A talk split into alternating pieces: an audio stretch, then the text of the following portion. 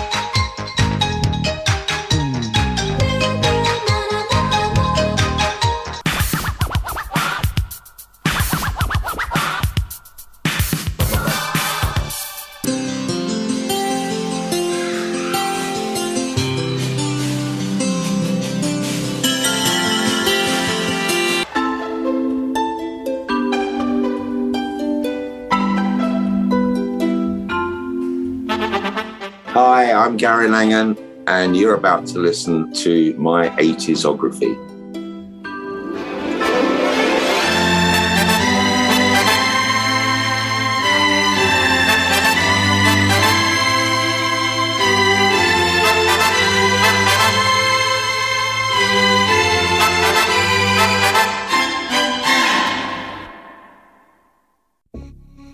Welcome to 80sography and part one of the interview with engineer and producer Gary Langan, founder member of Art of Noise, key member of the Trevor Horn production team, and uh, component of the ZTT story. I think I'm unofficially trying to cover as much of the ZTT 80 story as possible because I find it fascinating. Uh, and this is, this is a really good interview. Special thanks to um, the listener Steve Barney who helped make introduction. Thanks, Steve. And enjoy part one of the interview with Gary Langan. Part one of the interview begins now. Pre 1980 and 1980. I mean, a good place to start is with Trevor Horn in terms of because that predates the 80s, your first meeting with him, kind of how you met Trevor Horn and where you're at coming into 1980. So I want to I want to focus a bit on Video Killed the Radio stuff. Okay, okay good. Okay, um, how did I meet Trevor? It was because it came about. Trevor had discovered that Sarm E, well, it was just called Sarm in those days. It wasn't Sarm East, it was just Sarm. And it was the first 48 track purpose designed facility. And, and, Trevor had heard about this thing called 48 track, whereby you can link two 24 tracks together. And he, he had run out of tracks on the 24 track and he wanted to put two tambourines on this song. And somehow he had the budget for us to, he, he, he turned up at Sarm and he was a new client, never met him before, obviously. And he turned up and he said, Right, what I want to do is I want to go 20, to go 48 track, which means that he had to lose one of the tracks on the, uh, the master 24 track to carry the time code. And he said, I, I, just really, I just want to put two tambourines on. And I was aghast. this is complete and utter madness. so that's what we did. I, made up a, a, a, a, slave tape, and uh, we we put these these couple of tambourines on this track called "Goodbye Marianne."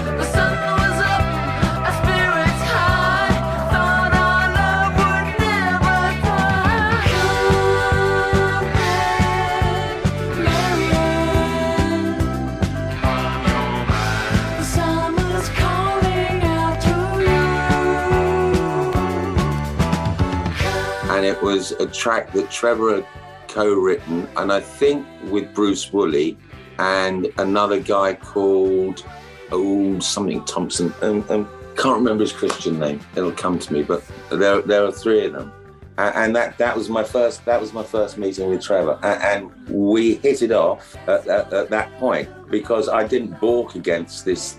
Uh, prospect of, of, making up a 24 track, which, which I, you know, was so so new. We are talking kind of months into this uh, ability to link two 24 tracks together. So, you know, there was a lot of caution. There was a lot of, oh, don't quite know what you're doing. Just thought, what the hell? If this guy wants to do that, let's go with it. Uh, but was he right? Sonically, did that second tambourine make a difference? Was he right on that? Yeah. He yeah. he, he always is. It's something that I that I gave me and a, I, I actually think kind of Lip, Lipson and I I, understood Trevor really well, uh, and you you get to understand that you got to go with the guy because ultimately he is going to come out with the correct decision, and and it's pointless walking against it or challenging it.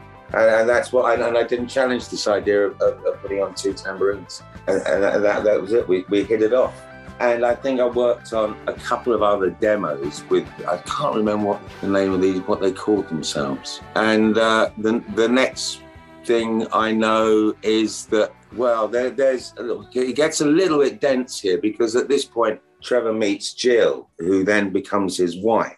And Jill was the daughter of the owner, the financial owner of Sarm. And Jill had, had come, come along and, and bumped into Trevor and they'd hit it off and he played her a demo of video killed the radio star and she said i'm signing you well, there was no production company or anything she more or less made the production company there, there and then and she signed Trevor and Jeff to to Sarm Productions. And how similar was that demo to the finished track? I mean, did you get a sense of? I mean, if you heard that now, would you get a sense of the finished recording? Yeah, yeah. The, the yeah, the the, uh, the, the chorus and, and and the verse, if you like, and everything was there. It was yeah. just it hadn't been done in the way that Trevor wanted to explore, and the, what what Trevor, Trevor's thinking was, you know, he, he is an, an, exceptionally good bass player, and so has sat alongside many many great drummers and rhythm sections,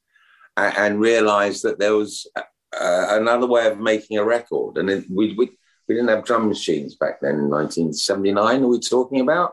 Have I got this right? Yes, yes. 1979? Yeah. Yeah, there were no drum machines. There were click, there were things that made click tracks. So it was Tre- Trevor's thinking was to, to, to isolate every instrument and every and every component of that instrument and basically deconstruct the whole thing and then reconstruct it metronomically. And so the demo was was a little bit kind of a little bit ropey compared to the, the original or what with the, the master, what we ended up with. So, so eh, there's there's a whole bunch of politics and everything that goes on, and and Trevor is signed to Sarm Productions. Him and Jeff are signed to Sarm Productions, and then they're not. And oh, who did they sign to? Gosh, that would come back to me. And they go off uh, and, and start making the um, start making the master and they go to the townhouse and they work with Hugh. Clarification Corner. The Hugh is the engineer producer Hugh Padgham, who Daddy has interviewed before. Listen to it if you're old, it's good, it says here. Thanks. And Hugh starts video killed the radio star. Yes, and I didn't realize that when I interviewed him, I wasn't aware that he was the engineer for. So he basically recorded the basic track, and then you yeah, he, he, there, he right? recorded the basic tracks, and they kind of got about quarter of the way through, halfway through of, of, of making this this record, and I think obviously a B side as well. And and the way that Trevor had done it is that you you laid down a click track, and then you got the drummer to play the bass drum, play the snare drum, play the hi hat then do the tom toms and the cymbals. So everything of it, every component of this drum kit would have been recorded separately and then put back together again. And and they got about I guess half quarter of the way, halfway through, and then they stopped working with Hugh. I don't know why, and they turned up at, at Sarm. and I carried, I, I finished it and, and mixed it, and it was that that really did cement the relationship between Trevor and I. I heard you on the wireless back in 52. Lying awake intently tuning in on you. If I was young, it didn't stop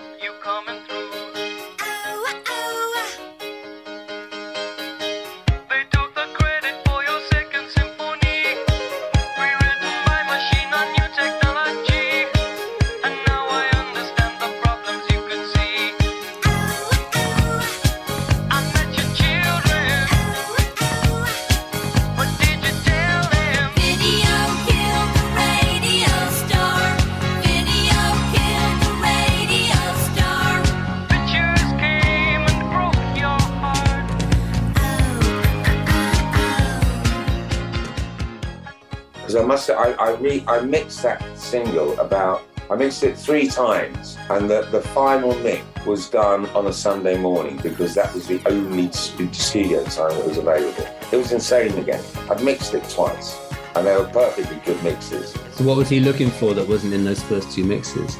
He can't tell you until you do it. So when it's right, he'll say that when, definitely. when, when, when, it, when, when that train arrives, Okay, you gotta wait for the train, yeah. when, when that train arrives, it, it, it is first class and it is the right train. Yeah. And, and it, I don't know, I've never gone back and listened to the other two mixes, but having then spent the next m- many years with Trevor, I, I'm pretty sure that the final mix that I did was different and probably for that reason better than what I'd done before. There, there is one thing that happens on that track that um, in those days, the way that you silence the sound and, and really isolated an instrument was you would use a gate, a noise gate. So I had, I had a pair of noise gates on the tom tom tracks because there, was- there was a rattle going on. So, so, so, you gate the tom toms to uh, get rid of the, the background sound in between the beats. And if you go back and listen, there's a drum fill that takes you into the outro. You don't hear all the tom toms because the gate didn't open in time, and, and nobody nobody noticed it. I, I noticed it instantly, and I just shut my mouth when I heard it when we played it back. Uh, uh, you know, when we'd done the mix.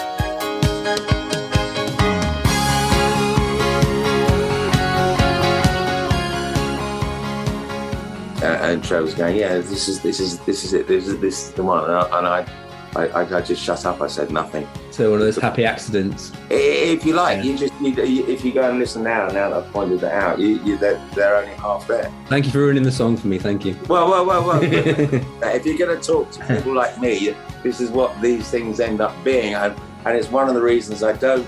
There's a part of me that doesn't think they're right because I think what we end up doing is bursting people's bubbles. You because you have a perception of something and you love it and you're passionate about it and you grew up with it, and then somebody like me comes along and says something like I just have, and you go, oh. Yeah, but knowledge is power, isn't it? Yeah, well, okay. okay. Yeah. Anyway, Because anyway. if it isn't, why am I doing this podcast? well, okay, yes. all right. I've got to justify it. So, uh, so I, I've, I've cheated and counted this as a 1980 track because obviously the album Plastic Age came out in 1980, but the single Yeah. came in 79. But to me, what I love about Video Kill the Radio Star is it, it feels like it's the first 80s single. Do you know what I mean? It sounds 80s. It's kind of ahead of its time, and it still sounds fantastic today. yes, it does. Yes, it does. I'll I'll agree with you on that. It does sound good. It doesn't carry. I don't know. It never sounds dated to me. There No. are some that I've done that, you know, in inverted commas, they sound dated. But there's something uh, something about um, about that whole album that um, I, it doesn't date for me. Um, what it, my favourite track on that album is uh, Miss Robot. Actually, I, I, I love that track. I think it's gorgeous, absolutely gorgeous. I love doing the mix. I, that is one of the best mixes of, of tracks over all the tracks I have mixed. I, I sit back and I can listen to that mix now and go, nothing wrong with that. That is brilliant.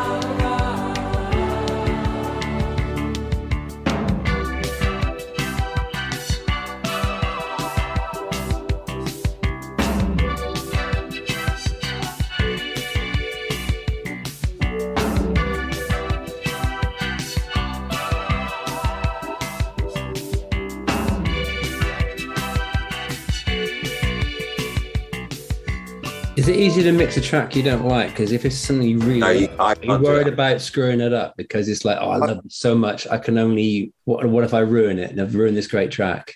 I've I've never had that fear that I was going when asked to do something. I'm going. I'm going to ruin it. I can't. I cannot mix something I don't. I don't enjoy. I cannot work on anything I, I don't enjoy. I I have never done anything that I haven't enjoyed doing. That, that's vitally important for me. It really is. I, I, I think it's got to be like that from all, all the people like me. I, I don't see how you could sit there and get passionate about something that you ultimately don't enjoy. Because when you, as an engineer, you, you put your heart and soul into what you're doing. It, it's not a nine till five job. It started when I first started. Um, there, there were these things called session musicians, and and and, they, and you did sessions, and the session would go two till from two till one, two till five, and seven till ten, and that was it. And that was the closest being an engineer ever got to being it being a nine till five job. By the time I got to be an engineer, that that concept really was fading, fading fast. The ten till one, two till fives. But actually, that that's how I got in, and that's how I got into this world because my dad was dad was a musician, and um, there used to be a, a, a program that went out on um, wasn't called Radio Two in those days. It was called the Light Program, and uh, they had a program that was called Music Music While You Work, and it was broadcast at 11, between eleven and twelve every morning to all the factories up and down the UK, and it was to cheer cheer all the factory workers along because you're talking about the post-war periods, and it was it was recorded the day before and broadcast the next day. And during school holidays, I used to go along with my dad when I was about eleven or twelve, and go to this this studio called IBC, which is on Portland Place opposite the BBC. And and I I, I would sit in the studio and, and watch this being done. And in those days, it was men in white coats. And I was utterly fascinated. I was, as I say, 11, 12. And I, I would sit every morning during the school holidays with my dad. It was he, he played violin. And I would watch this process of taking the music from one room and putting it onto this disc. And it, was and it was cut straight to disc. That's that's how I discovered recording studios. Didn't really know what they did, or but thought this was a fascinating thing. Talking about engineering in general, so Oh right, yes. So yes, so getting into engineering. You, you're saying, did it, could I? No, it, it, it's it, it's a passion thing for me. It's utterly passion. I, I put a heart, my heart and soul into absolutely every every piece of music that I work with. It, it can't be anything other than that. It can't be anything less than that. So you never did anything because it's like this is going to be successful. I don't like this music. This is going to be successful, so this would be a good one to have on No, the CV. No, no, no, no, never, never. 1981. Okay, so moving into eighty-one, um, and, and, and four perfect singles, really dollar dollar singles. Right? Yes. Mirror Mirror in, in particular is just they're like these perfect like jewels of pop brilliance. These like aural glitter balls of delight. It's just perfect, sparkly. All pop songs. glitters of delight. Wait, Is that? Are those your words? Yeah, you know what I mean. It's they're like they're just like sparkly little gems. I don't know how to describe it. I mean, No, they, they were. those they- four they were singles is perfect pop to me. They were perfect little pop singles. Yes.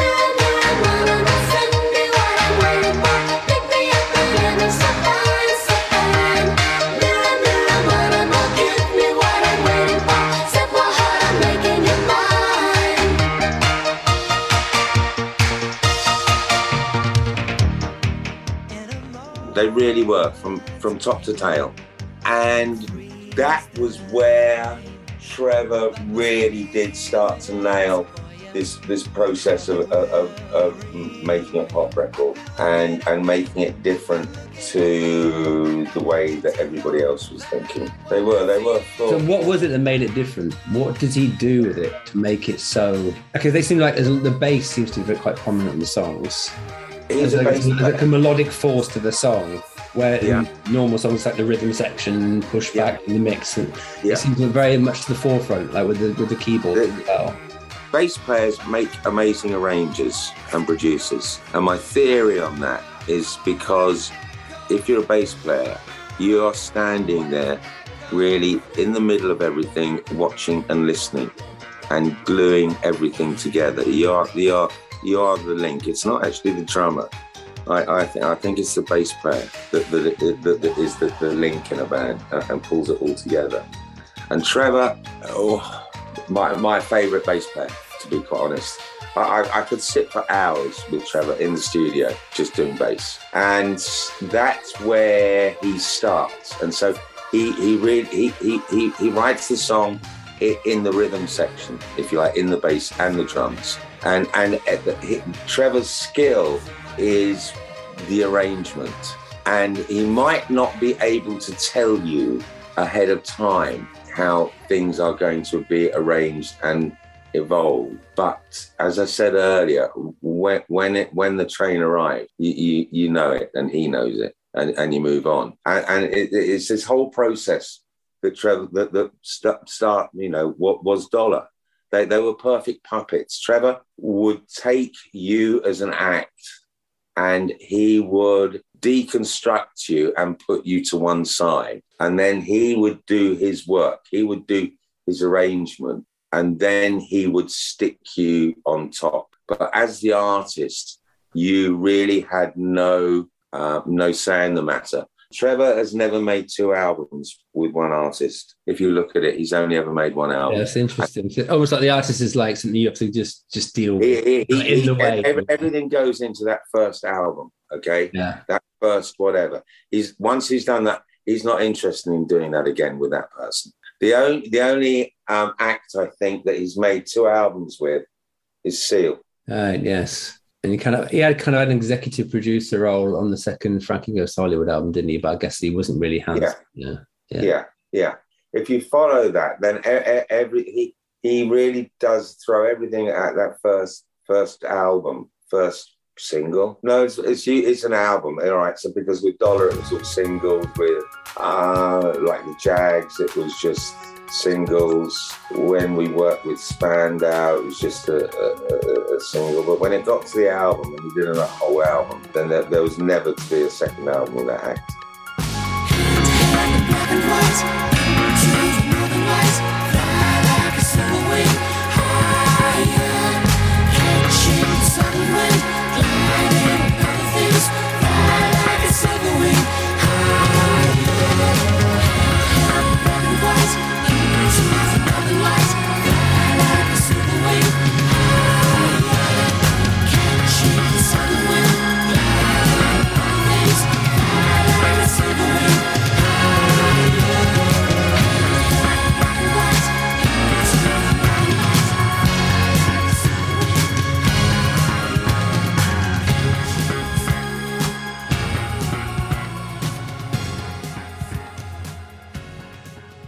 Nineteen eighty-two.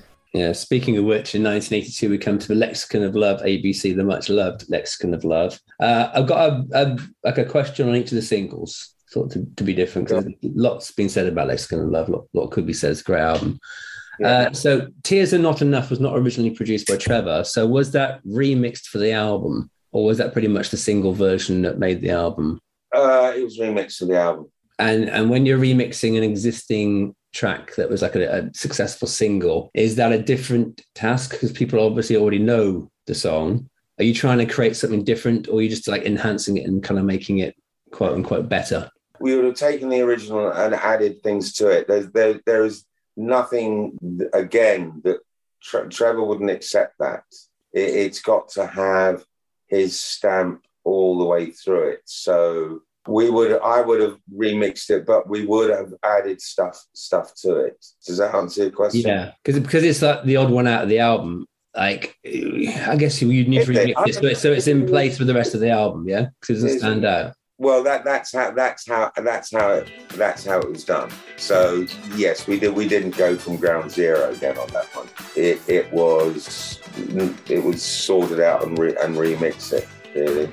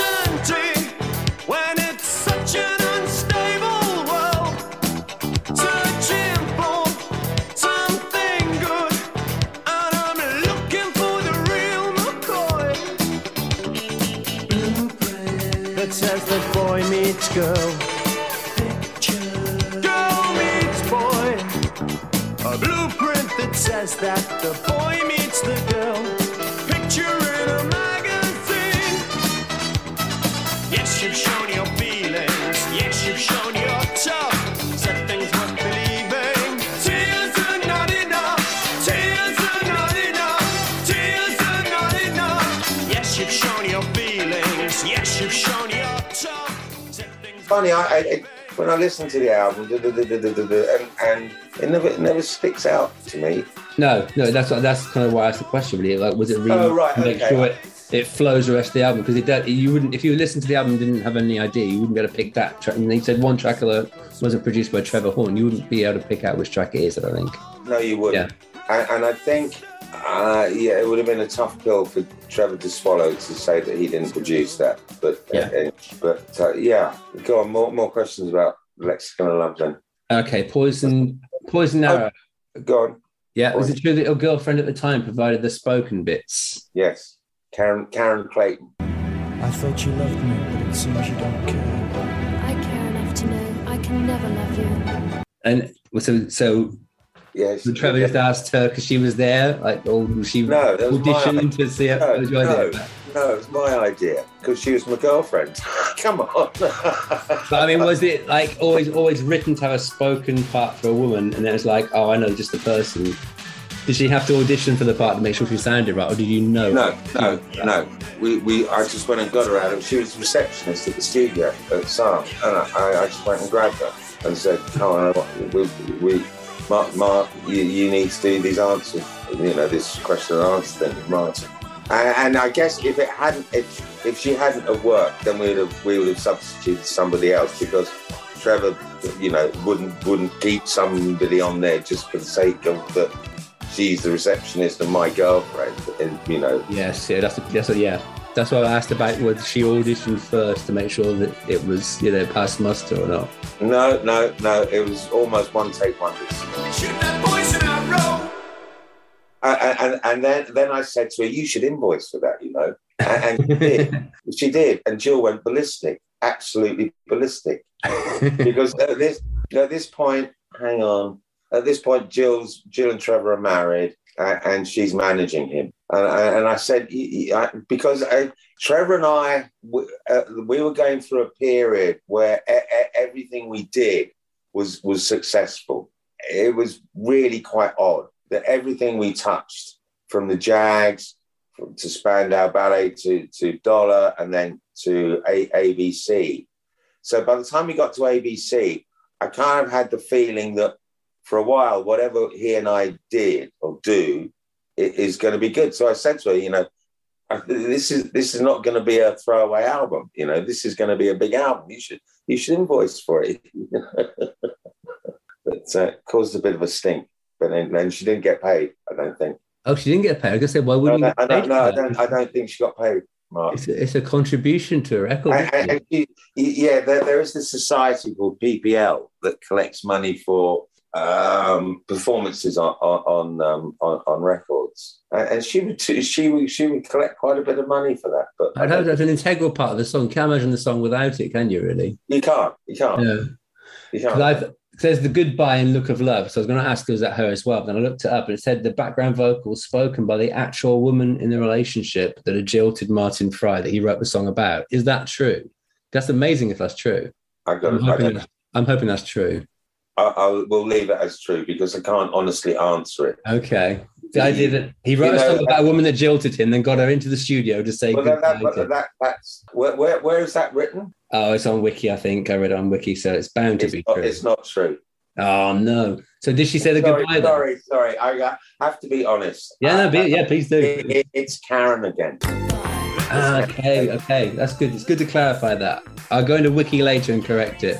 Yeah, it, it's yeah. Credit where credit's due. It's Karen again. So did she get paid for the goodbye at least? No, no, no, nothing. No, no, Nothing, not even a fiver. No, no, no. Look, I, I, I, I have much, much fondness for Trevor, but he is so tight sometimes. you go, He, he- he's so tight. He, he and Jill, she was just oh, horrible to do business with. She was She was masterful, but she took no prisoners. Uh, was there a reason for that? Why both of them were that kind of? No, it, it just how the pair of them were. They were both exactly, they, they were the same. Right.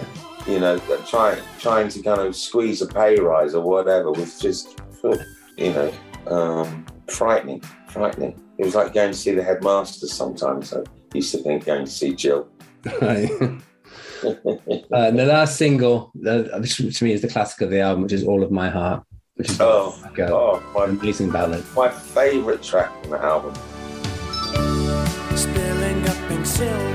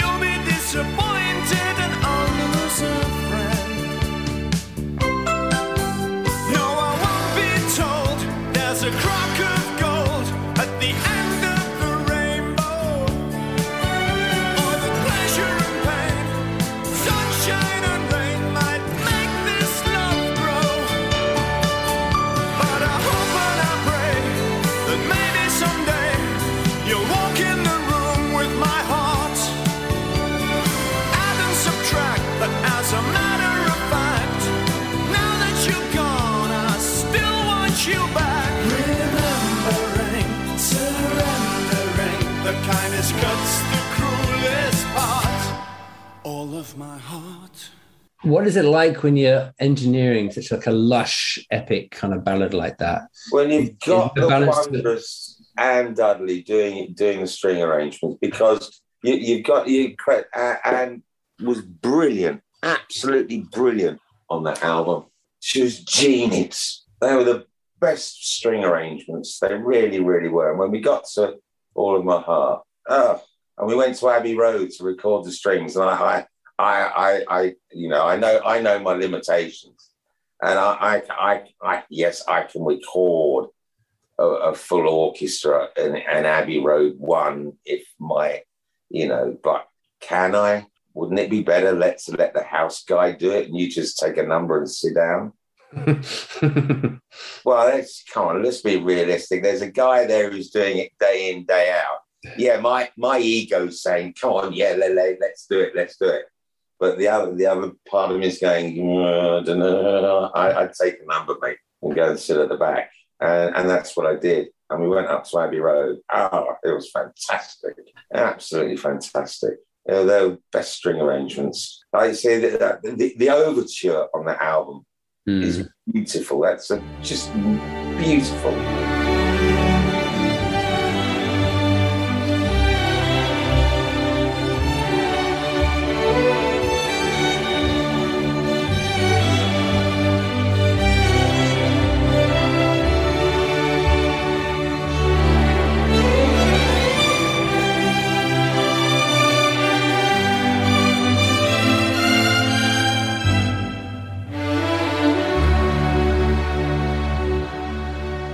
Was such a joy. Anne's just genius. She's the best piano player I've ever, ever worked with. Wow. She really, really is. She she is the queen of one take wonders because she she used to come and play. She, you know, she was a session musician, and, that, and that's how Trevor met her. And, and she is the queen of the one take. If you do not have that record button on, you're an absolute bloody idiot. And uh, Did that ever happen where she did that perfect first take and it was just like a rehearsal and you kind of missed it? not with me. Right. Because you made But sure. I have had the odd assistant that I do point out to them what what I say, and and, and it happened a couple of times with Anne, and it would have been and like when we were doing art of noise things because I would have been doing other things, so I would have had somebody engineering, and uh, we you know I set this up so that we'd be doing something with Anne, and there was one kid that um, he, he didn't have he didn't record the first take, all right. And uh, I got to the end and I said to him, play it back. And he said, well, we'll play what back?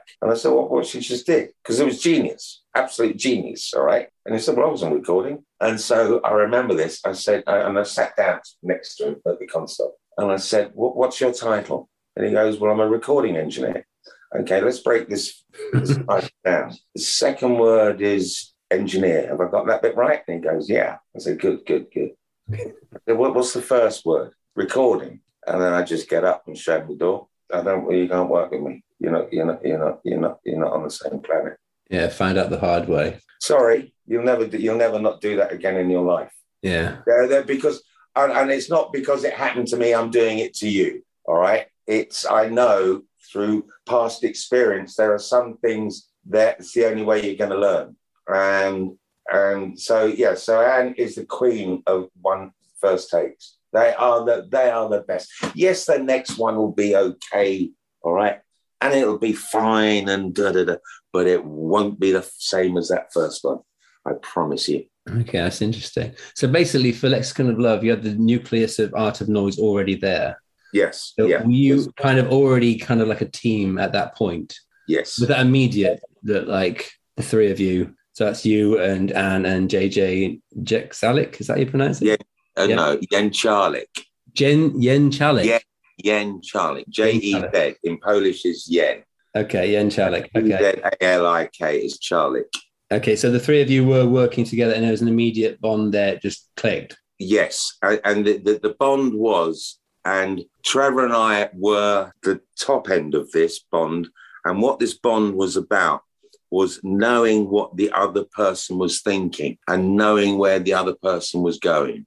Trevor and I, that was that was the king, the the the the, the, real linchpin, the, the the the glue between Trevor and I.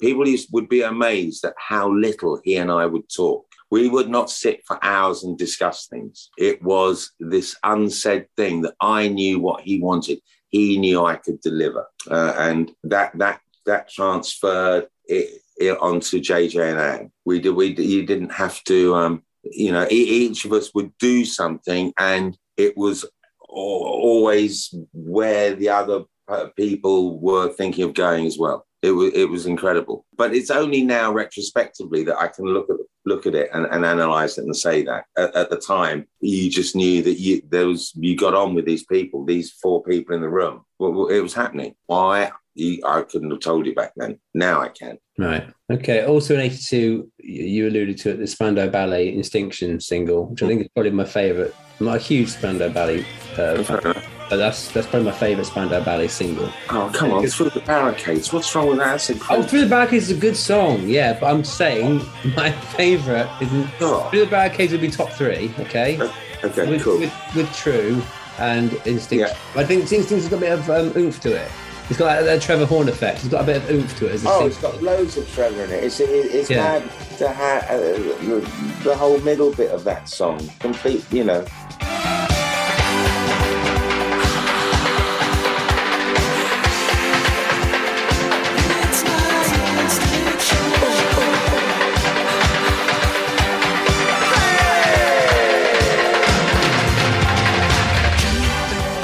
the, reason um, you know were, that came about is because they were they they needed some oomph to their success, and so Trevor was the, the hit boy, the, the wonder boy, and, and so. But they, I don't think they realised what Trevor was like. and of course, I, I, I'd worked with them prior to this because I worked on the first two albums with Richard James Burgess. All right, I'd engineered the first two albums, and, and so I, I knew them. So when it when it cropped up and came up on the to-do list that we're going to do stand Spandau Ballet and we're going to we're going to take Instinction and turn it upside down, I was, I was thinking, oh, this is going to be interesting because I know what Gary's like. Right, yes. You know, he, he he's the control person. He he he, he, is he's Spandau Ballet. You know, he, he writes and does everything. So I can imagine he liked the end result, but didn't like how. You got Yep. Yeah, is that fair to say? And I don't think some of the other band members quite cared for Trevor at the Right. time. Okay. It was always going to be interesting. I didn't say it was going to happy. the ends justify the means, right? yes. Yeah. Okay. Was it successful? Yes. Okay. Not much you can really say. All right. You didn't really enjoy it. Well, fair enough. But you didn't really look up uh, and think about what Trevor was about. You know, it's because Trevor would also muscle in on the writing too. That he, he there are lots of every, everything that he always co- ends up co-writing with his the artist that he's producing. Yeah.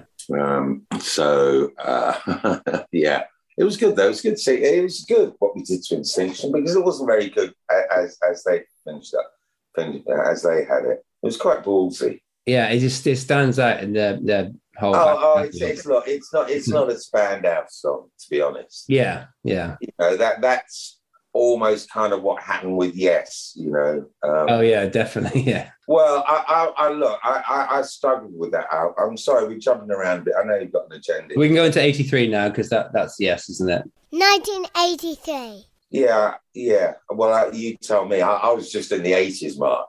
You know. well, I, I know. well, as long as we're in the eighties, we're fine. So you jump. Okay, I know, but I, I was making it, mate. All right, I wasn't sitting back and watching and observing it. Oh, you okay? must have had a chart with the year by it. Come on, eighty. What? You, must have had a chart or something with the year by it, like in eighty No, three. no, no, no, no, no, a diary. That like no, no, no, no diary, no chart, no. no, no. So if I if I was to name a song, you would not be able to narrow it down to like a, a year. If I said, "What year did you do through the barricades?" Would you be able to say, "Oh, yeah, that was definitely." I, know, I, I, I, get there, Mark. I, I would have all these pointers through the barricades. Where was it? Where that was Munich. So that would have been 1990. No, no, we're in late 80s, yeah. We're- we're late 80s. 80. Let me think. Mm, I am.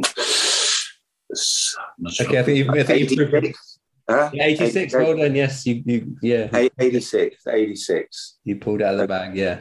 Okay. Anyway. Okay, we're in 83, which is a big. Okay, year. we're in 83, and we'll go with the start of ZTT. We'll go Yeah. with the start of Art of Noise because that all happened at the same time. Okay, Okay. so what what's happened now in Trevor's life? Do you see, everything. There's a lot of my life revolves around what happens in Trevor's life. Um, he he's had a huge bust up with Jeff, and the Buggles are no more. Okay, Do you know what that bust up was about? yes. Who owned the Lynn drum? okay, long as for good reason, that's fine. really? They broke up over a LinnDrum. Yes. Okay. And Jeff, I, I'll, and, and Jay, if you ever interview JJ, he'll, he'll back me up with this because the pair of us were there when this row kicked off. Okay. Jeff came in and this row kicked off about the, the LinnDrum. And in the end, literally, Jeff just stormed out the door and was never seen again from that day. Was it a nice LinnDrum? Was it a, a brand new one? It was one of the first Yeah. ones. It, it was amazing. It was amazing. We, we Right. loved it. We, the LinnDrum and the TR-808. The 80s wouldn't have happened if you didn't have those drum machines. I tell, I'm telling you. Then you got the Fairlight. But the LinnDrum and the TR-808 were what, what made, made the 80s in terms of technology, um, amongst other things, obviously. But anyway, so 83, yes. Yeah? Is that where we're at? Yeah, we're 83, yeah. Um, There was ZTT then. So, ZTT. So Trevor's fallen out with Jeff. He's been offered to start a label by Chris Blackwell of Island Records. Uh, Chris is willing to give Trevor and Jill some money to start a label. They say yes to this idea. And Paul Morley is now fluttering in the wings. I kind of know that Trevor's thinking about starting a label. But the other big thing that is in Trevor's head as a problem is he no, ha, no longer has a house band. When he was with Jeff, just with the skills of the two of them, they could make records, okay?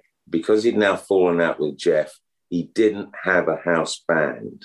Now, what had happened, um, I started to work, we were, we were working with Yes at the same time as all this was going on and other things. And we ended up uh, it's on the f- first of the two albums that I worked with on Yes, an album called Drama. And we were working at Air Studios, and Hugh had just done In the Air Tonight with, with um, Collins, Phil Collins. All right. And I, I and I was working at Air Studios and I'd heard it on the radio and I went out and got it and bought it and played it and just was so depressed because it just sounded bloody awesome. And what did Trevor think of it? Was he the same or was he? Uh, I know he, he wasn't. He wasn't. No, no, no, no, no, no, no, no. Trevor doesn't listen to other people's records. No okay. God forbid. I, I, I, I make the records. Other people listen to my records. I don't listen to other. The only person is Sting. He he admires Sting beyond belief. He Sting Sting is just fantastic. He will listen to Sting's work all the time. That's, that's interesting. So I'd have thought he would have wanted to know what was, yeah, his finger on the pulse of what was contemporary pop at that time, so he could like stay ahead of it. Because you can't stay ahead of it if you don't know what it is. So if you see what I mean, didn't, he no. didn't care. He he, didn't he care. was making it. It was you. He he was he was ahead of it in Trevor's head. It was for all you to follow him. He, he didn't need to go and look at what you was do, you were doing. He didn't care. Okay, yeah.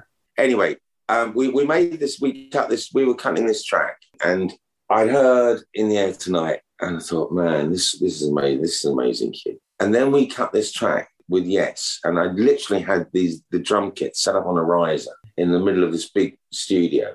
And because of the tempo of the track and the groove that he was playing, these drums just sounded like cannons. They were awesome. And it was um, Alan White, obviously. And we got, got we worked on this track for about two or three days. And I'm just sitting there loving it because I'm thinking about Hugh and in the air tonight. I'm thinking, and this is gonna nail you. And then they scrapped the track. They ditched it. And I was devastated. I was thinking, you can't do that. Those drums were amazing. So what I did, because I was the curator of the tapes, being the engineer, I was told to erase what we'd done, right? because tape was expensive, and, and a band like Yes would use lots and lots of reels of tape. And so I, I was told to erase it so that we could use the tape again, but I didn't because the, it just sounded too awesome. I just knew that I was going to do something with it. So uh, hit the tape, blah blah blah. I move forward. Trevor buys a Fairlight. JJ becomes the Fairlight programmer. We're working on that Yes album drama, and um, they left early for some strange reason, and it left JJ and I just hanging around. And JJ was packing up the Fairlight, and I said to him, "Where are you going?" And he goes, "Well, we're going home because JJ was renting a room from me at the time in my house that I bought." And I said, well, "He said we're going home." I said, "No, no, no, no, no, no, no, no, no, no. I got, I got a mad idea." Do you remember when we were up at Editor? I said, "I've saved those drums. What I want to do is I want to put the whole of the drum kit into the Fairlight." He said, "You can't do that." I said, "We can, we can." So I did a, a good little quick mono mix of these drums, and and he only had a mono input in a Fairlight, and it was an eight bit processor. You could just about squeeze two and a half seconds of sample time all right, out out of this thing with a bandwidth of nothing, all right. So I set up mix, gave it to Trader, JJ, plugged it in the back of the Fairlight, and, and we're sitting there, and I said, okay, I want you, I want you to try and sample a bar. So hit hit enter, which was the sample button on the on the keyboard. I said, just to hit enter on the downbeat. I said, I don't don't mind really what downbeat, but just go on the downbeat. And JJ, bless him, and it's he hates me telling the story, didn't really understand what I meant. So anyway, so we're playing the, these this drum track, and he hits enter, and what he does is he samples. He goes from beat beat three to beat two. So I've now got this bar that's actually kind of backwards. I said, "Have you got it?" And so he plays it back to me, and I said, "What's that?" Because it was it was odd. And he said, Well, it's what you asked. And I said, No, no, no, you haven't gone on the downbeat. What have you done? And I worked it out. Anyway, so he, he turned the whole groove around. So very quickly, we stayed up all night and we did a demo, and that was the first Art of Noise track. But it was just a cassette. Now, getting back to Trevor and ZTT, okay, I had this cassette in my car, and we were going off to do a test cut of one of the Yes tracks. And we were driving around North London, and Trevor was looking really down. And I said, "What's up, TC?" And he said, "You know, you know, we're going to start this label." I said, "Yeah, yeah, yeah, yeah." yeah." He said, "But I haven't got anything to sign." And he said, I, "You know, I sort of had in my head that uh, I would have a, a house band." And so at this point, I went into the glove box of the, of the car, and I said to Trevor, "I said, oh look, I've got to confess to something here." I said, "Do you remember that track, the yes track that was scrapped?" He said, "Yeah." I said, "Well, I didn't." And I said, and then JJ and I mucked around with a Fairlight about a week ago, and we we, we, we did this, and I put this cassette on, and it was um, beatbox. It was the demo of beatbox, basically. Yeah. And, and in those days, it was called Cantata for VW Starter. Okay, and it was just a, a, a fun name that JJ and I had given. So I played it to Trevor, and he goes, "What's this?" And I told him what we'd done, and he goes, "That's bloody brilliant." GL. So I said, "Oh yeah, okay, right." So he gave it to Chris Blackwell, and he said, oh, I, "I think this should be. Um, uh, you know, what do you think to this?" And so Chris Blackwell took that cassette and took it to New York that weekend and played it out in Danceteria the whole weekend to see what the reaction was, and it was a it was a game changer. And Blackwell came back and he said to Trevor, "I don't care what you do, whatever that is, that's the first thing on ZTT." And that's how ZTT. That was we were the first band to sign to ZTT, so it really did start around us. And then then came the Frankies. So you were signed before Frankie goes to Hollywood. Oh yeah, yeah, yeah, yeah, yeah. Yeah. Yeah. So, Yeah. so did you have to credit? Yes, for beatbox. No, no, but we did pay Alan 500 quid Oh, so he got paid. Okay.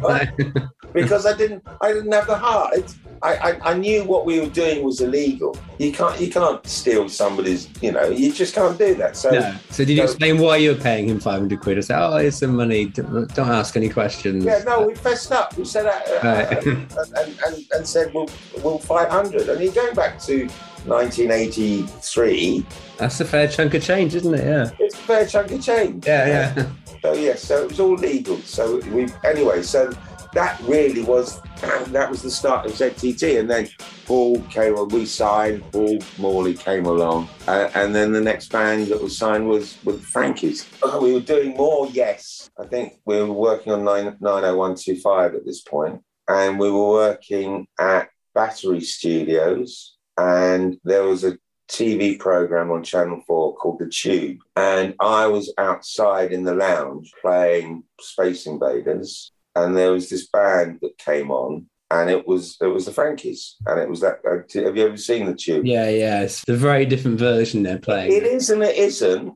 It's pretty Very, very raw. yeah, Kinda it- almost it- punkish. Very raw, very raw. All right, but it was very stand out. What the hell's this?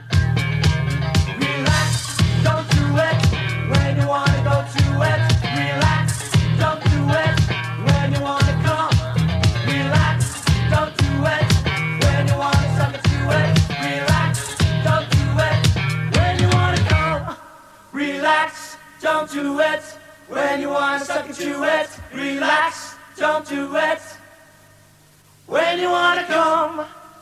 And so I went and grabbed Trevor. He was in control, and I said, "You should come and look at this lot. I have no idea what they are." Oh, da, da, da, da, da, da. And so he sat and watched the end of this performance, and that that weekend, you know, um, he tracked them down, and and they were the second band. They were the second band to sign, and then came um, Pigalle and Andrew Poppy. So, did you have any involvement with like Relax? Were you there as a sounding board? Would Trevor come to you and, and then I, play I was a standing board. At, at this point, we, we ju- we're jumping around a bit, but at this point, I will, I wanted to mm, spread my wings a bit. So when it actually came to making the the Frankie album, I, I was heading out the door. To be honest, Right. so that's when that's when Lippo came on came on the scene. Okay, because obviously there's there's Duck Rock, Malcolm McLaren at this time as well, 82 into 83. Yeah, we were busy. We were we were busy. Again,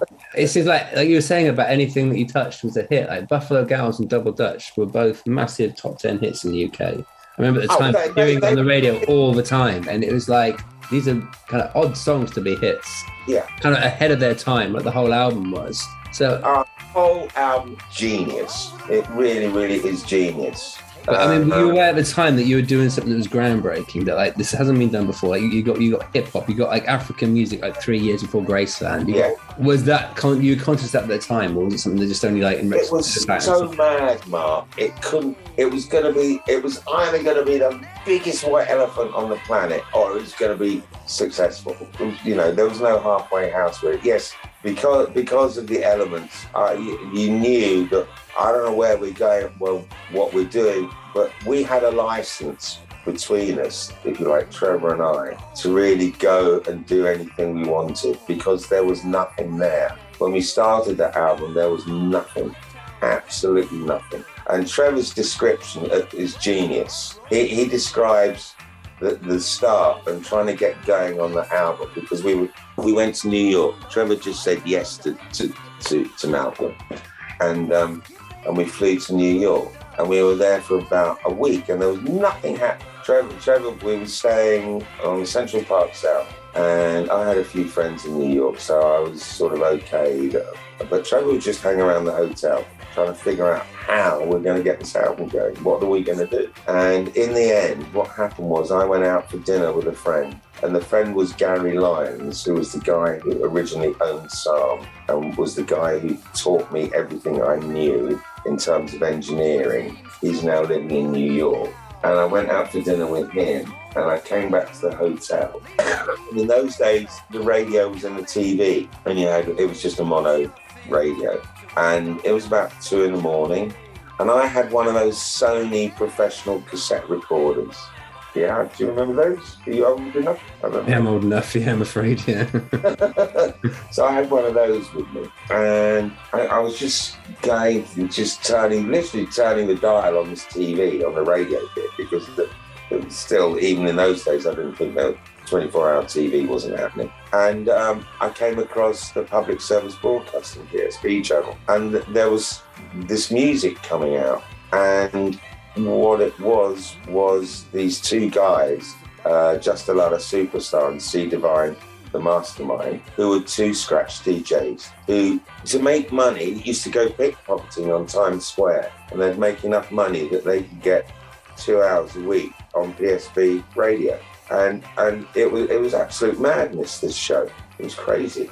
And so I stuck my Walkman thing in front of it and recorded it. And then and I just thought this is nuts. There's something something good here. So the next morning when I saw Trevor, I, I told him what, what I'd done and, and that you know you should come up and have a listen. And that's what that album is based on. It's based on this cassette recording in this hotel room from me, and that's why you, you'll hear bits of that cassette throughout the album. oh, so the actual cassette version that you hear on the record, then it's not like recorded or anything. No, the bit that like all the vocal bits where it's where the, it's the, it's the two DJs in the Yeah. studio. Yeah, no, that's what you recorded off a TV. Yeah, yeah. What's up? yeah, baby, but you love the World's Famous Supreme Team show? Do you love Just Allah the Superstar? Oh yeah, you love everything about this show, huh? All right, well here's Justice. He's gonna kick it with you for a while. Yeah. Okay. it, it, it- in central on Central Park South. Yeah, so that then it was like, well, okay, we've got this sort of radio show that we could base the album on, and then and and of course the whole concept was to go around the world, all right, and, and collect world music. But we didn't actually quite do that, all right, but.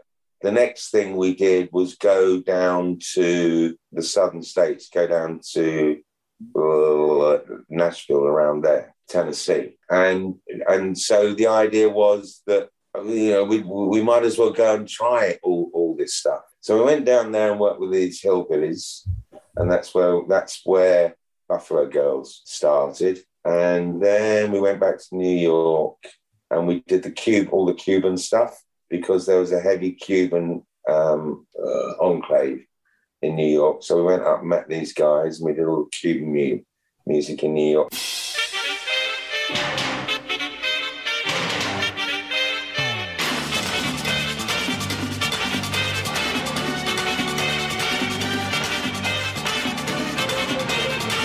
All of Hispaniola, dulce café, all over Hispaniola. Listen what they say.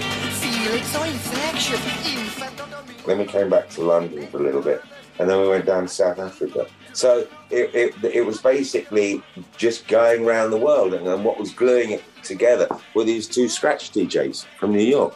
And in, in the end, what happened was we came back to London, and we had all, if you like, all this ammunition. And what I did was I then took things like, oh gosh, you know, just the drum track of something or the some instrument, some Cuban instrument, da, da, da, and I just then went to a cutting room and I made up all these acetates of like drum grooves from the Cuban bit, da da da da. da. And the, the, the, the mastering engineer he just thought I was absolutely crazy. But this is what we were going to do because we were then going to fly these two guys over to London and get them to re-scratch the album. So we got I got all the album material and and cut it onto acetate so that they didn't actually have to scratch the, the vinyl. We're in go back to New York. I'm in New York with Trevor and, and, and Malcolm, and there's nothing going on. But Trevor's in his room work trying to work things out. I'm I went out with Malcolm one night to this what would be now called an LGBT club. Okay, so but what happened at, at, at 11, 12 o'clock is the LGBT uh, crowd cleared up and this crew arrived from the Bronx. And they came down and they had uh, two, two, two scratch DJs, uh, an MC and another, another rapper. They had um, the girls doing the skipping and they had a graffiti artist. And they came and turned up at this club and they would now run this club from like midnight midnight until dawn. And so i stayed up all that night with malcolm watching the most mind-boggling amazing scenario. I i, I watched these guys scratch these records. How they they actually get a, a needle a hot needle. They find find the pockets or, or the grooves that they want okay? And they get a hot needle and they literally draw a line across the vinyl with, with the hot needle so that they can drop the stylus right at the start of it. And that's where the phrase comes from. And I watched them do this and I was just, just aghast from anyway. So we, we got Just Allah the Superstar and Se'Divine, the mastermind and flew them over and I set them up with um, some decks uh, and some speakers and everything and, and gave them all the album material in solo form, if you like, on, on these acetates and, and got them to re-scratch the album. So that's where all the scratching is, is actually scratching of the scratching. It was quite Right. odd. Scratching of the scratching. Yeah, yeah, it was, it was, it was, it was brilliant. It was genius. And mixing because there was this whole thing of like, I didn't give a damn about people nicking stuff, but the whole prospect that I could do mixes and I'd give you just the drums on one side and just the music and everything on the other side, so that if you're a DJ, you you could flip between the two. And, and it was like, well, why can't we do this? And people were going, well, I don't know, nobody's ever done that. It's like, well, were there any rules? Where, where's the rule book telling me we can't do this? Broke so many, you know, created and broke so many rules on that album, really. And you haven't even we haven't really, like focused on the oddest single element of the album, which is Malcolm McLaren. Oh, the idea that Malcolm. McLaren, the ex Sex Pistols manager, becomes this pop star all of a sudden in the 80s. you you had to be there the first time. This is a brilliant story. He had to be the first time Malcolm started doing lead vocals. All right. so I don't know. We're what three, four months into this project, and now, as I said, now now we're in, now we're in Johannesburg. Okay, and uh, and Mal. Oh, this is genius. M- Malcolm is married to. I guess they were still married or when they split up, but with Vivienne Westwood. Yeah Yeah. and Vivienne was on board with this whole project. She was going to design the clothes to go with the album. Yeah. So she'd started fooling around with concepts and everything. And so she had made a white crocheted version of what became the Buffalo Girls suit with the hat and everything. And so she she she made this white see-through crocheted suit.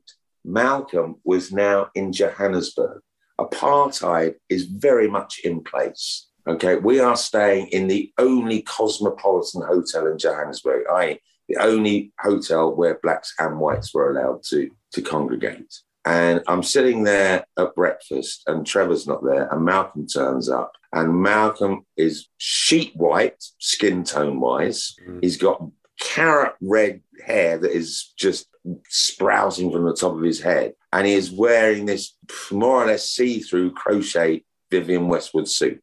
I'm thinking, what the hell is this? And so Malcolm says, right. And he never called me by my name. I was never Gary. I was always boy to Malcolm. Is that And just going to so- remember your name or just No, it was just term of affection? I, I it, was, it was sort of a term term of endearment, to be Yeah. quite honest. All right. So he always called me boy. So I'm sitting there at breakfast. Mark, Malcolm rock, rock, rocks up and sits down. And da, da, da. I said, So uh, what's happening today? He said, Well, I'm going out to Soweto. You're what, Malcolm? He said, I'm getting, getting on the bus. I'm going downtown. I'm going on the bus and I'm going out to Soweto and I'm going to find us some musicians. Are you serious? Do you know what you look like?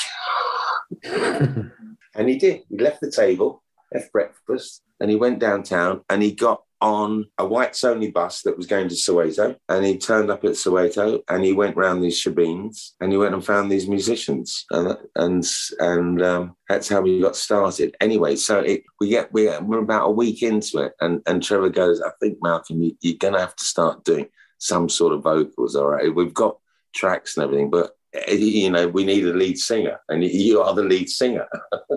So he started uh, so the, the, we'll, let, let's start with Buffalo Girls. So he, he kind of pens the lyrics, which are, you know, a, a mashup of um, square dance calls, yeah, and, and what we've been up to. And uh, so he writes these lyrics. And so I set, I set, set a mic up in the studio.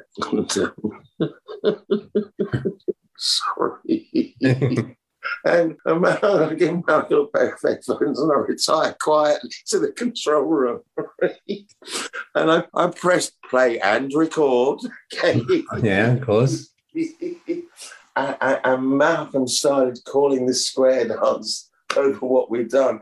And I, I, I was in the same level of hysterics that I had now okay, because it was just appalling. It was a, it was awful. and I was crying with laughter. And Trevor got so pissed off with me, he, he threw me out the control room. It how, how is it? How is it different to the final version? Then, what was Oh it God! like? look, in, in, in the end, to, to keep Malcolm in time, bless him. Okay, Trevor stood behind him and would tap out the beats on his shoulder blade. it was possibly the funniest thing I've ever seen in my recording life. Two buffalo gals go around the outside, round the outside, round the outside. Three buffalo gals go around the outside.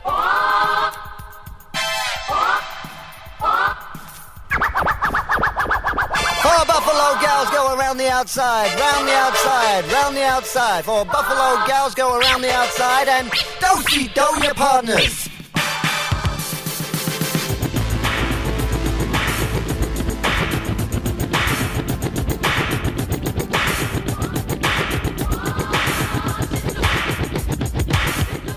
The fact that we're in, in the middle of Soweto, we had to work nights because because of I, I don't know because of the apartheid and blah blah blah blah blah blah. Blah.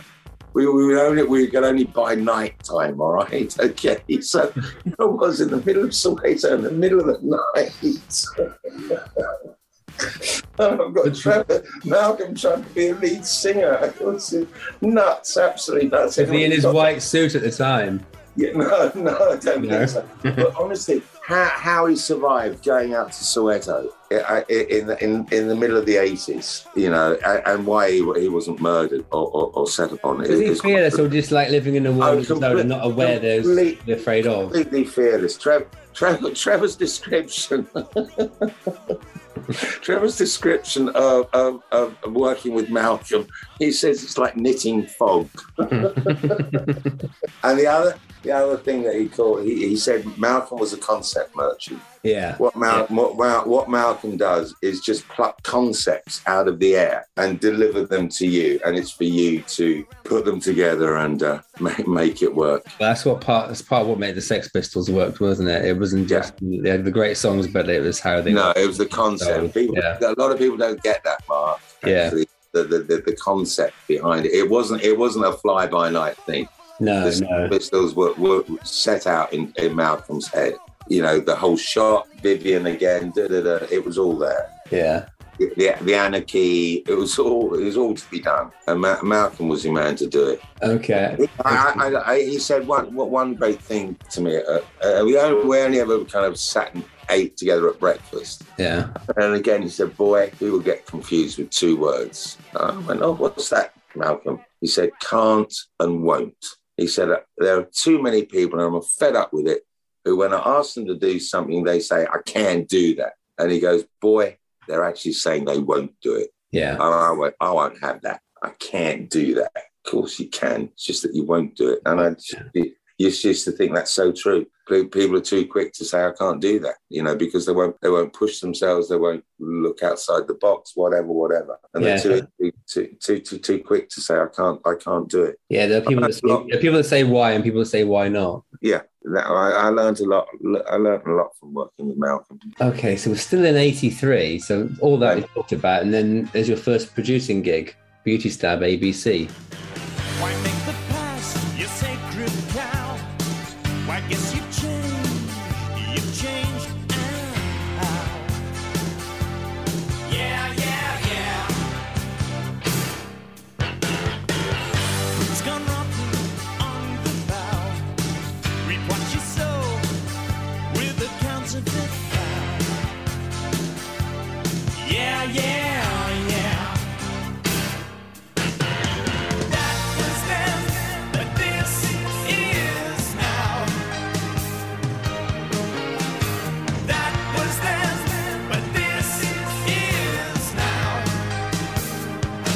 which I've I've listened to quite a bit actually, and I really like that album. I think it's a really underrated album. Do you actually? How do you feel about it now? It wasn't Lexicon of Love two, and as you said, it couldn't be. That's a, a futile to even attempt. That'd be pointless. Yeah. The guitars, the, the kind of loud guitars, they're not just out of step with what ABC were doing; they're out of step with what anyone else was doing in '83. Yeah. Such a, an 180 degree turn. And I assume that was deliberate. And how, how do you assess that album now? my, you know, I have my my my little personal hit list of, of things and, and beauty stabs on there. It, it, I think you, you're right in saying it was an underrated album. They, they were they were bound to get loads of flack, and if you like, I was the fall guy. They, they, they needed to make this album and take the flack, and they needed, but they needed the album to be good. So hence going to me because they knew Trevor had told them that he was never, he was not wasn't going to make the next album, but they didn't want to make that. look, it wasn't easy for them, for for Mark and um, oh, lead singer uh, Martin. It, was, it, it wasn't easy for Mark and Martin uh, to really swallow that album. It was hard work for them because Trevor had done the, the, the that's where the whole process of deconstruction of a song and as of, a, of an artist. That's where it really took place on on the on the lexicon of love. He, he really did take those guys apart. Trevor Horn did so much of the work on that that they were kind of like once they were left to their own devices, they kind of didn't know what to do, kind of thing. Is that what you mean? They had to go along with what Trevor where Trevor was taking them.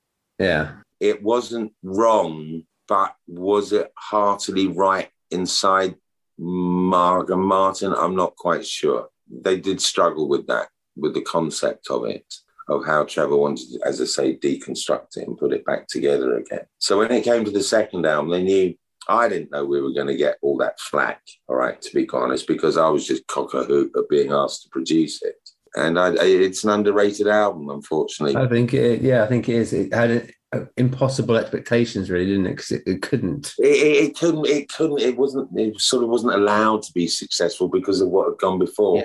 Yeah. Um, which was a shame. All right. Would you have done anything different in retrospect if you could have had? Like, No, uh, no, yeah. no, no. The that- album that- that is meant it's the album that we wanted to make. Yeah. and it, and it's honest, Mark.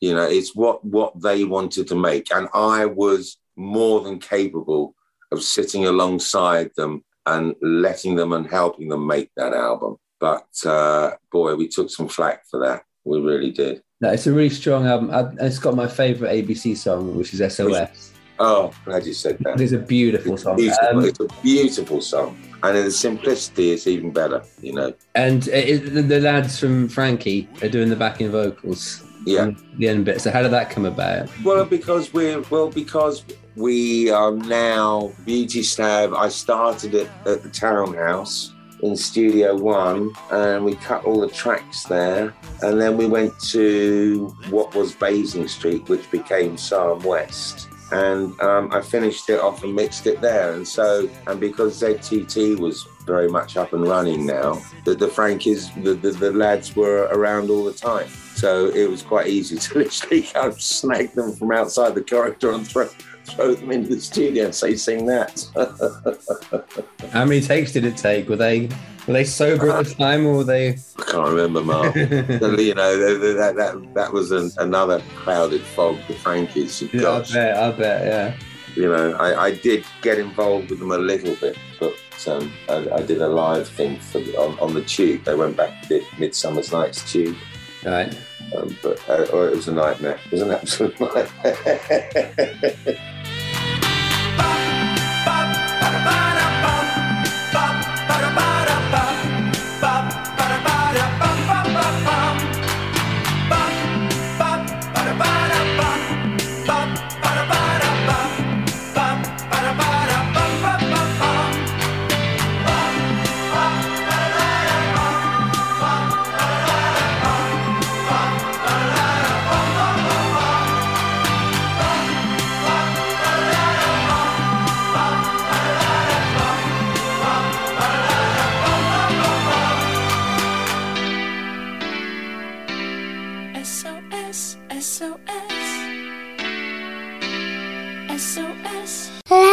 likes. My caveat to your what will be my answers, all right? are I, I was in the studio for the whole of the 80s. And that's what all the producers that I've interviewed have said. Like I was to watch anything, to read anything. So I picked the wrong like targets for my interviews for this kind of quick fire round because you're too busy. Maybe the artists have the time to like read. I don't know, but anyway, come on, let's do. Let's Okay, do- all right. So, so your- your favorite film of the eighties? Uh, my favorite film of the 80s is obviously Spinal Tap. No, this is it. Yes, This that's is right. Smell the Glove by That's- Spinal Tap. When you go That's to the Smell store, the Glove. That's the, that's the jacket cover that's going out across the country. It's the in every compromise, store. Yes. Is it going to say anything here? It doesn't even spine? say Anything it's not gonna say anything. on the So it's just going to be like this, all It's going to be that simple, beautiful. Well, I think it looks like death. David, it looks death- like mourning. I mean, looks- every every every movie in every cinema is about death. Death sells. I think he's right. There's something about this that, that, that's so black. It's like, how much more black could this be? And the answer is none. None Good. more black. Did you experience any Spinal Tap? Well, moments? yes, because uh, at this point I'm I'm good friends with Geoff because he used to live around the corner from me here in Wimbledon, and, and so he sort of used to hang a bit. And he is now in Asia, okay? and Asia have just been formed. And he said, "Oh, look, there's this new movie out. Let's go and see it." So we went for a Chinese first, and we went down the Fulham Road. We, we went and watched went and watched Spinal Tap, and I, I was just i i beside myself. Hmm. I, I'm looking at it on, on the screen, and then I'm turning turning left and looking at Geoff and going, "Hang on." um, so that that's my that's my favourite movie of the '80s. I can't argue with that. Uh, best TV program or series? MASH for for the American contingents, okay, and over here only Fools and Horses. Well, I've got to admire your bottle, Rodders. I must admit. You've been in the business five minutes and already you've opened up a Spanish branch. you've the world market on broken lawnmower engines. What's your partner doing now? Is he buying second-hand pedlos? No, no, no, nothing like that. No, we're um, we're going into the self-catering holiday trade. Oh, what on 200 nicker? Yeah, but we're starting in a small way. Well, you got a windy house? Uh, favorite book of the eighties? National Geographic. Book. National Geographic. I, I, I couldn't. I, there was no way I was going to read a book. Okay, God forbid. No, no, no. Okay. But what I did do and have done is subscribe to National Geographic, and that would come every month. Excellent. And I would I would look forward to that coming uh, and, and, read, and, and read that. So my book of the eighties is National Geographic. Subscription. Yeah. Okay. Best album not involved with of the eighties. Uh, David Bowie, Let's Dance, Oh, okay. Why? because of Nile Rodgers' involvement. It's all about the drum sound, isn't it, with that album? It's about the grooves. Yeah. It, it, it could have been like another Chic album. Yeah. Yeah. It's got, you got the same rhythm section, haven't you? It's got it's got this Chic rhythm section. Okay. Best live event attended. Ah, well, obviously there's the obvious, which was Live Aid. Were you there? Yeah, because of Spandau, because of Queen. So yes, I was there. I was- Any great memories of the day? Uh, yeah, being on stage, being uh, back backstage to the side when they did Radio Gaga. Oh, you saw it from the side.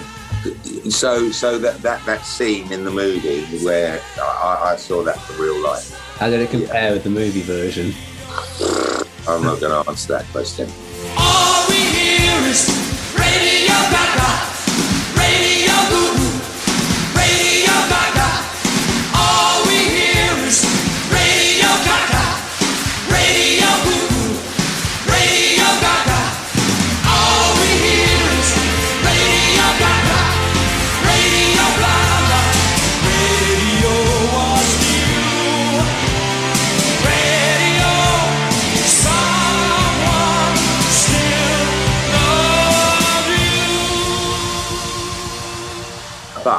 The other, which is probably a better gig, was I saw Crowded House's first gig in America. So what have been 85? No, no, no. Uh, 84, uh, 84, I think. 85. I was doing. I was in New York with Louis Sum, making a Louis Sum album, and I was friends with a, a girl who worked at MTV. Who did a. Uh, her job was acquisitions, and they had MTV back then had to broadcast some live music every week. And she said to me, "I've got to go and see this Kiwi band." uh, tonight because we might we might um, use them, you know, as a as part of our live broadcast next week or week after or whatever. Do you want to come? We went to this Indian restaurant on Times Square, and it was incredible. It, I, and I sat at this little table right in front of Neil and Tim, and I can't remember the drummer's name. Oh, Paul Hester. yeah, Paul. And it was just the three of them in this Indian restaurant on, on, on the on, on the court on Times Square, where you've got Broadway going one way and I can't remember the other avenue. But there's a triangular building, and on the fourth floor was this Indian restaurant, and they set up in the apex of, of the restaurant, which was all glass. And there's the three of them with the backdrop of Times Square going on, and it was their first gig in, in America. So did you know who they were? You knew it was Neil Finn from Split No, Enz. I, I, I hadn't, hadn't a clue. Mark. Oh, right. Not a clue. Nobody knew who, were, who they were. What They they, still were. made an impression. Oh, they were, they were phenomenal. Uh, absolutely, absolutely. I, I, it was so. We, we were then supposed to go and meet some other friends for dinner, and I kid you not, we got a cab downtown, and we got to the restaurant, and I said, "Look, they, do you mind?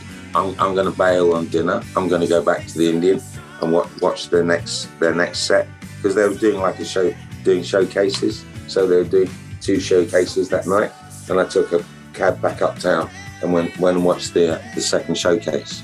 So they were the, my two favourite. Did you speak to them afterwards to say who you were, like, and try and see if they were No. interested? in- No. No, no. I mean, if Trevor Horn produced uh, Crowded House album would have been interesting. I don't think it would have worked. He would have dismantled them, just deconstructed them, and then Yeah, well, it wouldn't have worked. Wouldn't have worked. There are certain certain things that Trevor just can't go near because he will destroy it. You, you it's yeah. It, I don't I, I don't see how it how it would work. Not not not with not with Neil and Tim. Yeah. They they clearly knew exactly what they wanted and where they're going. Yeah, yeah. So so th- those are my two favourite.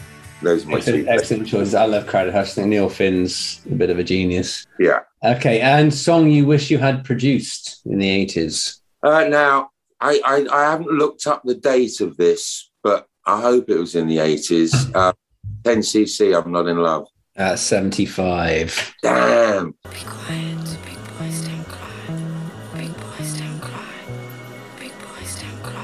Then it's then it's I, I I'm gonna have to um, hand it over to Hugh and go um, in the air tonight. In the air tonight. And what would you have done differently? I, I wouldn't have done anything differently. All right, I, I just wish I'd done it. Perfect answer.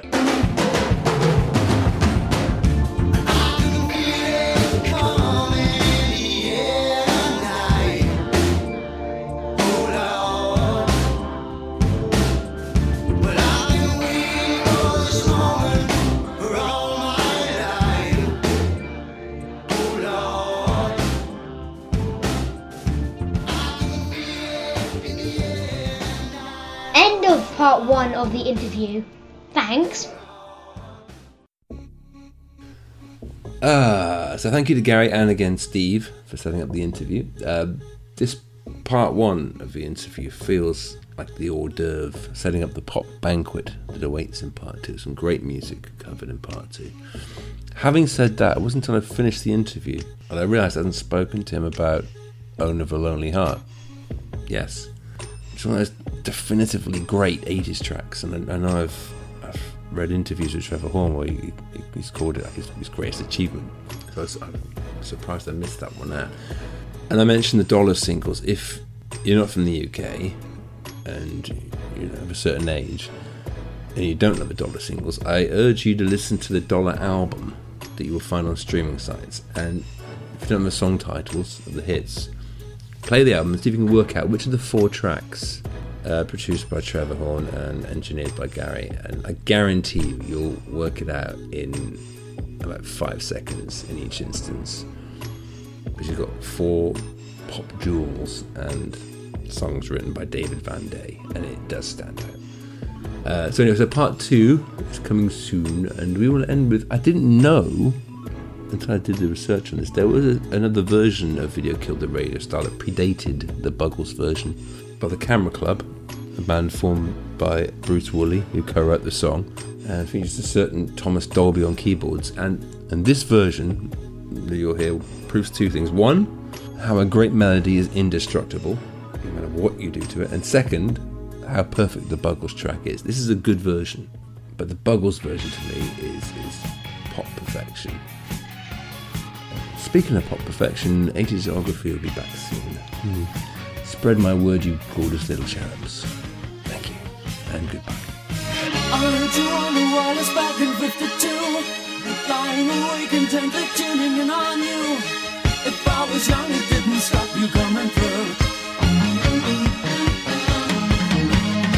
They took the credit for your second symphony.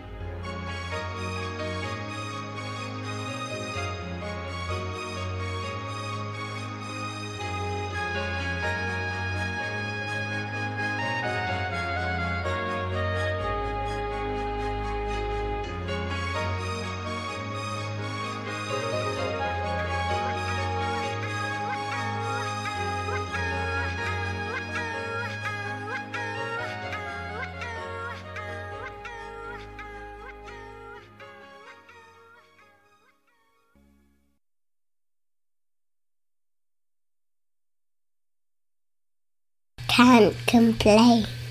Mustn't rumble.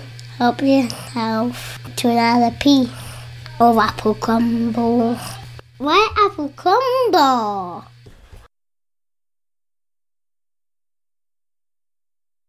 Say, can I say anything? Say hello, I'm Luke. Hello, Luke. Can you say 80sography? A good friggity.